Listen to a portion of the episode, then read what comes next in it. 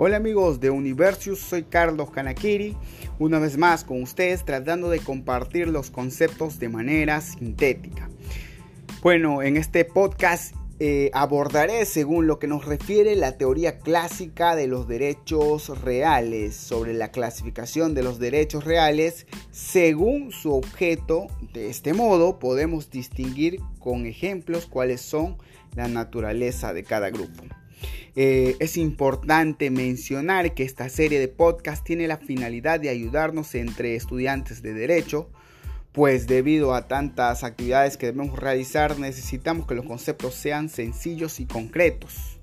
De repente que cuando cada uno realiza algún alguno que otro tipo de actividad en el trabajo, se pueden escuchar o en la casa misma eh, se pueden escuchar los conceptos que compartimos con ustedes a través de la plataforma de Spotify.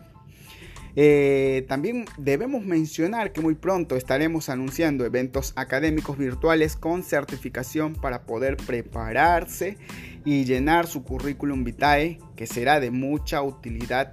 Estén atentos amigos a las novedades en nuestra página de Facebook. Sin más preámbulos, vayamos a nuestro tema, que en esta ocasión es la clasificación de los derechos reales. Para poder entender esta clasificación, según la teoría clásica, tal como nos refiere el profesor Gunther González Barrón, el cual se divide en dos grupos. Es clave entender que estos se distinguen de acuerdo al objeto del goce del derecho, puesto que en un grupo de estos el objeto recae directamente sobre los bienes, como dirían en la antigua Roma sobre la res, es decir, bienes tanto muebles como inmuebles, casas, vehículos, joyas, etc. Eh, haciendo un ejemplo sobre este primer punto, podemos notar cuando una persona quien compra, por ejemplo, un vehículo, Definamos un carro que es considerado un bien mueble.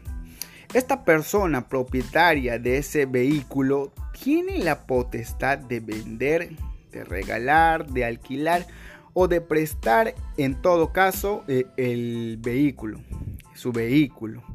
Es ahí donde vemos reflejado un claro ejemplo de que cuando un derecho recae sobre un bien, puesto que el derecho del cual goza el propietario recae específicamente, eh, como, lo, como lo hemos mencionado en este ejemplo, sobre el carro.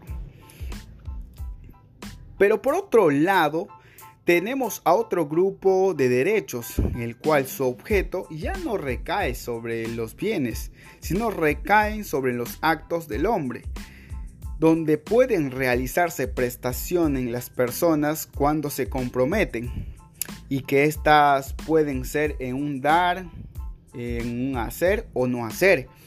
En este caso, para ponernos en contexto, podemos notar cuando, por ejemplo, una persona le presta un dinero a otra y ésta se, se obliga, se liga con, el, con su acreedor a devolverle el dinero en el plazo y con los intereses establecidos. Aquí podemos notar la obligación de dar. En cuanto a las obligaciones de hacer, normalmente se traducen en las acciones que una persona puede realizar, como sería en que alguien se comprometa a pintar una casa. Y en el último punto, cuando nos referimos a las obligaciones de no hacer, lo más común, por ejemplo, son los secretos profesionales, como por ejemplo lo que un químico farmacéutico no debería revelar la receta de algún medicamento a otra empresa de la competencia. Es ahí donde el profesional está obligado a no hacer, aunque estos en estos últimos puntos son un tema aparte que están más ligados al tema del derecho de las obligaciones pero es importante mencionar para poder distinguir la clasificación de los derechos reales.